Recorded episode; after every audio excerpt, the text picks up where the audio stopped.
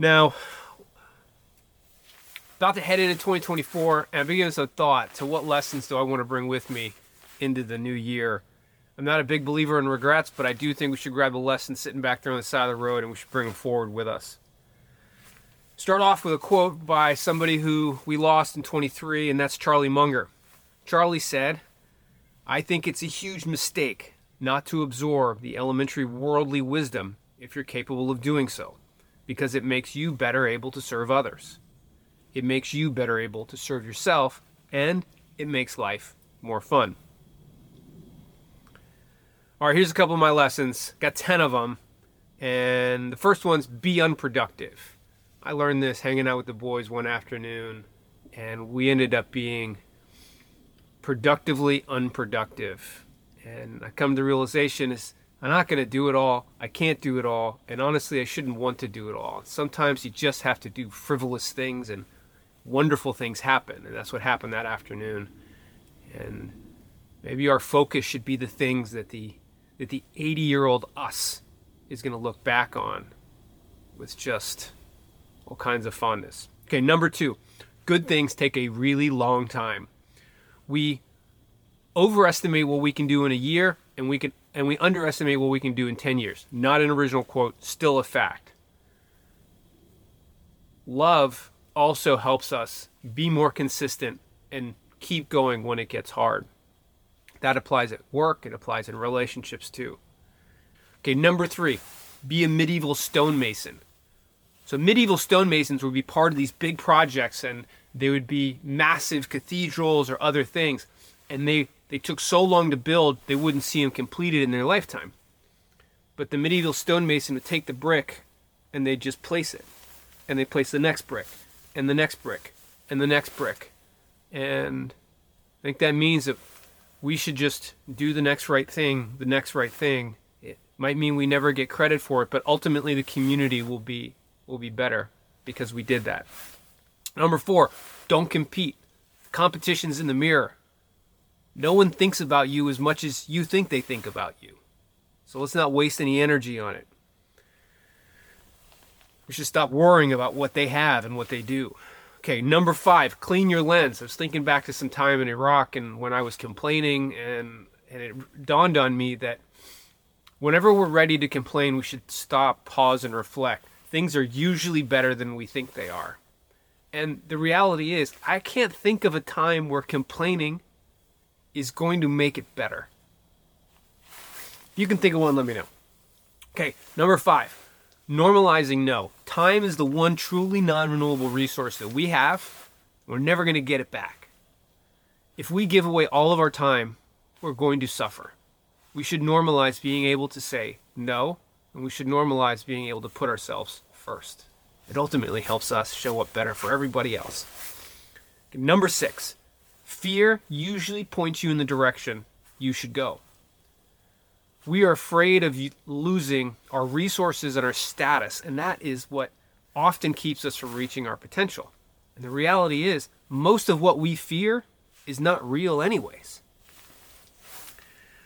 Looking foolish is a superpower. Everybody looks foolish in day one, everybody looks like an amateur.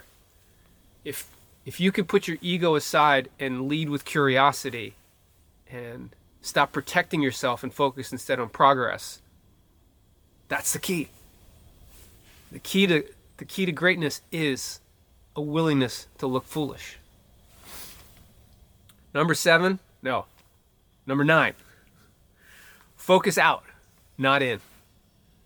Almost everybody looks at I. Instead, they should look at you. If you can flip the lens and and truly bring your focus outward, you're going to see things that other people don't see and they miss it. You're going to learn more, you're going to foster deeper relationships, and you're going to gain more wisdom. And it comes with the added benefit that by doing that, you give almost everybody in the world what they want, which is to be seen and heard. Number 10. People are going to come and go in your life. You might have them for 10 minutes, you might have them for 10 years. We should never take that for granted.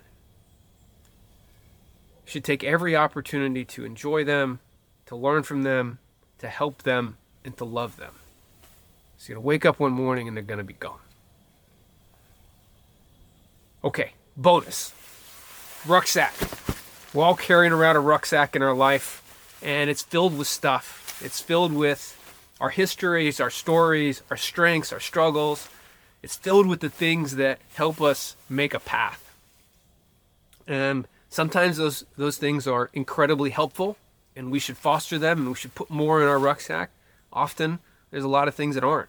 So every once in a while we should we should put our rucksack down on the side of the path and we should decide what should stay in it. What's true, what's helpful. What do we need to put more in there of? What do we need to focus in on? And we can't ever forget that we're also not walking down the path alone. The path has people on it with us, our humans. And you can put the rucksack down and you can cross load into their rucksacks. We all carry what we need to carry to make our path together. We're not alone. I'm going to leave you with this quote from Anna Quindlen. She gave a commencement speech at 1999 Holyoke College, and she said this Set aside what your friends expect, what your parents demand, what your acquaintances require. Set aside the messages this culture sends through its advertising, its entertainment, its disdain, and its disapproval about how you should behave. Set aside the old traditional notion of female as nurturer and male as leader. Set aside, too, the new traditional notions as female as superwoman and male as oppressor. Begin with that most terrifying of all things a clean slate. Then look every day at the choices you're making, and when you ask yourself why you're making them, find this answer For me. For me. Because they are who and what I am and mean to be. 2024. It's a clean slate. Take care, friend. I hope you're good out there. And don't forget, you're not walking down that path alone. We're all together. I hope this year brings you all kinds of joy, peace, and progress. Most importantly, I hope it's filled with love. Love for yourself, love for everyone around you. Hug your humans. Take care out there. Bye.